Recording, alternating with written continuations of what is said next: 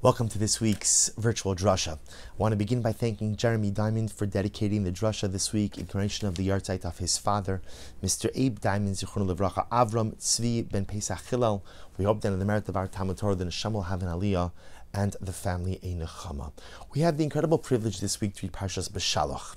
And in Parshas Beshalach, we read the incredible story of Yitzias Mitzrayim, the Exodus. Now, although really the Exodus happened in last week's Parsha, the end of Parshas Bo, but it's really in this week's parsha that we read about what I'll call it the concretization, right? The, the, the, Exodus is concretized, it's solidified in this week's parsha with the splitting of the sea, the Jewish people emerging on the other side, and the waters coming crashing down on the Egyptians. That marked, really marked the end of Egyptian servitude, for the Jews saw the downfall of their former masters. But in the moments before the sea is split, I think are some of the tensest moments in the entire Torah the Jewish people, the nation of Israel, lose it. They look behind them, they see the pursuing Egyptian army. They look in front of them, they see the raging sea. And so they turn on Moshe. They turn on Moshe. What did you do? You, you sold the, you, you us a fake dream. Sold us a bill of goods. You told us you were going to take us out to be free. Destiny, Eretz Yisrael, Torah, all beautiful. And now we're going to die. We're going to die right here by the banks of the Red Sea. This is why you took us out to die in the desert. It would have been better to die in Egypt. So they're losing it. And Moshe Rabbeinu tells them, Hashem yilachem lachem v'atem tacharishon. Stop, stop, stop. Just be quiet. Just be quiet. Hashem will fight your battles. You be quiet. And then Hashem says something amazing to Moshe. Matitzakilai. Why are you crying out to me? Daber el bnei Yisrael v'yiso. Tell the Jewish people to move forward. And then he goes on, Moshe, you raise your staff. This is in Perek Yud Daled, chapter 14, verse 15. Extend the staff on the uh, upon the sea. You'll split the sea, and the people will go. Vayava'u b'nei Klal Yisrael will go into the sea, and the seabed will become dry land. And there's a very there's something very bothersome about this exchange. When Hashem says to Moshe, Mati why are you crying out to me? When you read those words, it almost appears as if the Ribono Shel Olam is upset with Moshe for his supplication, for his prayer, for his reaching out, for the dialogue with HaKadosh Baruch Hu. And why would Hashem be upset? Moshe Rabbeinu is in charge of million, millions of people. He also sees the Egyptians in front and the sea in the Egyptians in back, excuse me, and the Jews in and sorry, and the sea in front. So why can HaKadosh Baruch Hu get upset? At Moshe Rabbeinu for going ahead and crying out. So Rashi explains that Hashem's not really upset. What Hashem was saying is, listen, Moshe, you yourself just said it. Hashem yilachem lachem v'atem tacharishin. You just told the people, guys, calm down. God's got this. He's got your back. He's going to fight the battle. So Hashem is telling Moshe, just like you told them to calm down, I'm telling you to calm down. Just walk. Just go. You know exactly what you have to do. But still, the pshuto shal mikra when you read the words of the pasuk, it still to me it comes across as bothersome. It comes across as difficult that you almost see Hakadosh Baruch Hu getting upset at Moshe Rabbeinu for reaching out in dialogical connection, for reaching out in tefillah, for supplicating, for asking for HaKadosh Baruch Hu's help and guidance, and how we to understand the divine response to Moshe Rabbeinu's tefillah. You know, this past week, on the 14th of Shvat, was the yahrzeit of the Pnei Yoshua. Rav Yoshua Falk, Rav Yaakov Yoshua Falk, lived from 1680 to 1755 and was one of the great rabbinic personalities of his generation. He served as the Rav in Lvov, then in Berlin, in Metz, and ultimately in Frankfurt. And the Pnei Yoshua, known by the name of his Sefer Pnei Yoshua, is a seminal work on the Gemara, combining various earlier sources, often with a with a focus on trying to bring the halacha, trying to bring the final conclusion. It's it's an expansive work on Shas. And in the introduction to the Pnei Yoshua, the author, Rav, Yoshua, Rav Yaakov Yoshua Falk, discusses why he wrote this sefer. You know, a lot of times when we when we're reading something, and we often like gloss over the introduction. You want to get to the meat and potatoes. You want to get to the book, but it's interesting because introductions often contain, first of all, a little bit about the author, and also sometimes tell you about the motivation the author had for writing the particular work. So Rav Yaakov Yoshua Falk, the Pnei Yoshua, tells the story which inspired this seminal work, and he writes about it as follows. He says. I was it was one day he describes the day was the third of Kislev, the year was the Hebrew year was 5463, which translates into the year November 23rd, 1702. So on November 23rd, 1702, the Pnei Yoshua says he was living in Lvov, says, I was sitting in my beis medrash and life was good. Life was serene. Everything was beautiful. Lvov was a bustling community. The Pnei Yehoshua was the Rav. Rav Yaakov Yehoshua Falk was the Rav. He was married. He had a child. Everything. He had Talmidim. He had students. He had a yeshiva. He gave shiur. Life was beautiful. Life was serene. And then he writes, Upesa pisom. But then suddenly, Haisa me'ir legalafucha. My city became reduced to rubble. Now, what he's referring to is that in the city of Lvov, on November 23rd, 1702, there were a number of warehouses of gunpowder. Somehow, a fire started, and the warehouses exploded and caused multiple explosions and fires throughout the city, almost decimating the Jewish city at that, at that particular time. And the Pnei Yehoshua writes, I'm sitting in my beis medrash, everything is wonderful. And then I hear a series of explosions to the point that even the building in which the Pnei Yehoshua was learning in collapsed. And the Pnei Yehoshua describes the events of that day. He says, On that day, November 23rd, 1702, I lost my wife. My wife passed away. My in laws, my wife's parents, passed away as well. And he writes over here something so gripping. He says, Ad gamkein litzaras habas, until tragedy struck my daughter, Biti Hakitana, Achos Haisa V'chaviva Alai Biyoser. I had one child, one little daughter, and she was the most precious thing to my wife and I. And she too perished in the fires in Lvov on November 23rd, 1702.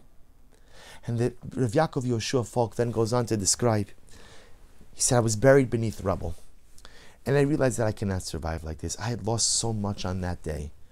And I realized that I would not, I probably was not going to survive. But I said, HaKadosh Baruch Hu, if you allow me to survive this, if you allow me to get out of this circumstance, I make to you the following promise.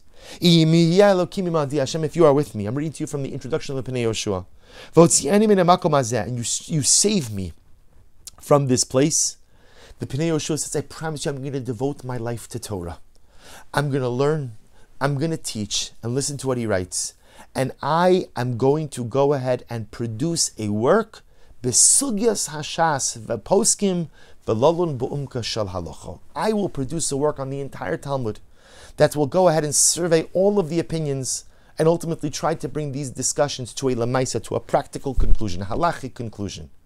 This was the promise that the Pnei Yehoshua made while being buried under rubble, November 23rd, 1702, in the city of Lvov.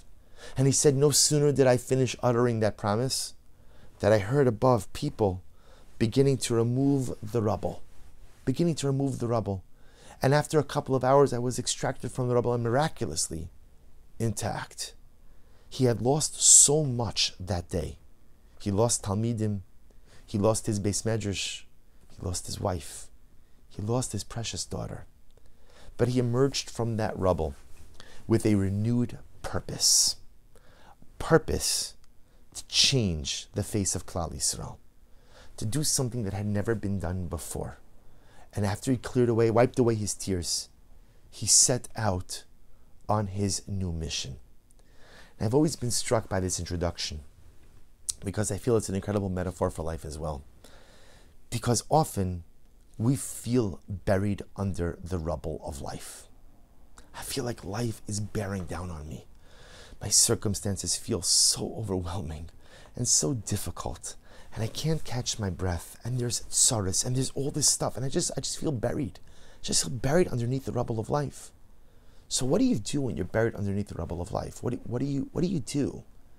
There's a choice. You could close your eyes and just drift away. You could give up. You could give up. And sometimes it's very enticing to give up because the rubble is so heavy and it's so difficult to breathe, and I feel like there's a million pounds sitting on my chest. And so sometimes the natural thing almost feels like just give up, just close your eyes, just give up. Or a person could say no. Although the rubble is heavy, the burden is heavy, and I feel overwhelmed. There are things I have to accomplish, there are things I have to do. And I promise that if I find a way out of this trouble, if I find a way to navigate out of these circumstances, I'm going to accomplish A and B and C. I'm not going to give up. I'm not closing my eyes because I have a life to live. I have things to do. I have contributions to make, and I have change to effect. The Pnei Yoshua chose the second approach. After everything he lost, he could have also closed his eyes and allowed his neshama to drift into Olam Haba. He could have done that. But he chose instead to fight. He chose instead to resist succumbing. He chose instead to make a Kabbalah, to make a promise about how to move his life forward, even after all of, or even after the rubble claimed so much from him. And perhaps this is what HaKadosh Baruch Hu is saying to Moshe Rabbeinu. You know, Moshe Rabbeinu is standing at the banks of the Red Sea and he's crying out to HaKadosh Baruch Hu, what are you going to do? What are you going to do? How are you going to save us? And HaKadosh Baruch Hu tells Moshe Rabbeinu, one second, why are you crying out to me? What am I going to do? What are you, you, capital Y, what are you, HaKadosh Baruch Hu, going to do? HaKadosh Baruch Hu says to Moshe, I have a better question. What are you, lowercase y, Moshe Rabbeinu? What are you going to do? You see, HaKadosh Baruch Hu realized that Moshe in that moment was in a state of what we call you know, a certain, a, we call crisis paralysis. Right? Sometimes we encounter crisis where we're buried under, underneath the rubble and we become paralyzed. I can't get out of this. There's nothing for me to do. There's no way out. There's no strategy. Moshe Rabbeinu was a shtickle paralyzed. He was paralyzed. He's crying out to HaKadosh Baruch Hu, what should I do? What should I do? Or better yet, he was saying, HaKadosh Baruch Hu, what are you going to do? How are you going to help me? And HaKadosh Baruch Hu says to Moshe, take a deep breath. Save your breath. Don't don't don't yell at me. Don't cry out to me. Don't even dive into me right now. Because the question you should be asking is not what is God going to do? The question you need to be asking, Moshe, is what is Moshe going to do? What is Moshe going to do? And then HaKadosh Baruch Hu, HaKadosh Baruch Hu models for Moshe the right approach is because if you look at the next pasuk, he says Ve'ata Moshe. So let me tell you, because you're, you're a little bit paralyzed. So let me tell you what you need to do. Viata, harimis matcha, lift up your stick. Neteas yatcha, extend your hand. Alayam over the sea, and split the sea. It's almost as if Hashem says it to Moshe so matter of factly. You're asking me, God, what are you going to do? No, Moshe, that's the wrong question. In crisis, the question to ask is not what is God going to do. The question to ask is what am I going to do? When I'm buried underneath the rubble, what am I going to do? Rabbi Yaakov Yoshua Falk, Zecher Tzadeh Naracha, the Pnei Yoshua lost everything, buried underneath the rubble. Obviously, he can't save himself, so that he needs HaKadosh Baruch Hu to save him. But in that moment when he's buried underneath the rubble, he doesn't ask God, what are you going to do for me? He says, God, let me tell you, if you help me get out of this, here's what I'm going to do for you. And so as Moshe Rabbeinu stands at the banks of the Red Sea, and he's asking for HaKadosh Baruch Hu, what are you going to do? HaKadosh Baruch Hu says, no, matitzake lie. Wrong question, Moshe. In times of crisis, don't ask what God is going to do. Ask what Moshe is going to do. Ask what I am going to do. Don't ask what HaKadosh Baruch Hu is going to do. And I think this presents for us such an incredible lesson. So first of all, when we find ourselves buried underneath the rubble of life, it is natural to feel paralyzed. It is natural to feel powerless. I have no options. I have no abilities. There's no way to navigate out, but it's not true. If the Pnei Yoshua could be a forward thinking individual after having lost so much and literally, not metaphorically, literally being buried underneath the rubble, then when we are buried underneath the rubble of crisis in life, we have to be like the Pnei Yoshua as well. And it's not about what God could do. You know, so many times in life we encounter crisis, and our automatic like like default is okay. Here's what I need everyone to do in order to extricate me from crisis. I need God to do this. I need my spouse to do this. I need my sibling to do this. I need my kids to do this. I need my Rebbe to do this. I need the custodian to do this. I need the mailman to do this. If everybody does their part, then I can be extracted from the rubble of crisis of life. And it doesn't work that way. Don't depend on other people to extricate you from your crisis if you want to be extricated from the rubble of life, don't ask what other people are going to do for you, but ask what you are going to do for yourself. Do we have a right to ask HaKadosh Baruch Hu for assistance? Of course. And all of us are wise enough to know that no matter how much effort you put in a life, nothing ever comes to fruition or is actualized without the Ribbon Olam, without Siyata Dishmaya, without divine providence and assistance. But sometimes we use God as a little bit of an escape. Sometimes we put all of the responsibility on HaKadosh Baruch Hu. It's all the Ribbon Shel Olam. Of course, in a theological sense, everything is all the Ribbon Shel Olam. But the irony of ironies is that so many times when we lift our eyes heavenward and say, HaKadosh Baruch Hu, what are you going to do for me? The Ribbon Shel Olam is like nodding his head and he's saying, no, wrong question. Wrong question. You shouldn't be asking what I, God, am going to do for you. You need to be asking what you are going to do for yourself. When you are buried underneath the rubble, when you are buried underneath crisis, when you are overwhelmed by difficult circumstances, don't let them paralyze. But ask yourself one simple question What are you going to do to extricate yourself from those challenges and from those difficulties? And if we find the courage to do so, it's amazing. Something amazing happens. The sea splits, the rubble is removed, and we find ourselves in the position to accomplish something great. Wishing everyone a wonderful day and a good Erev Shabbos.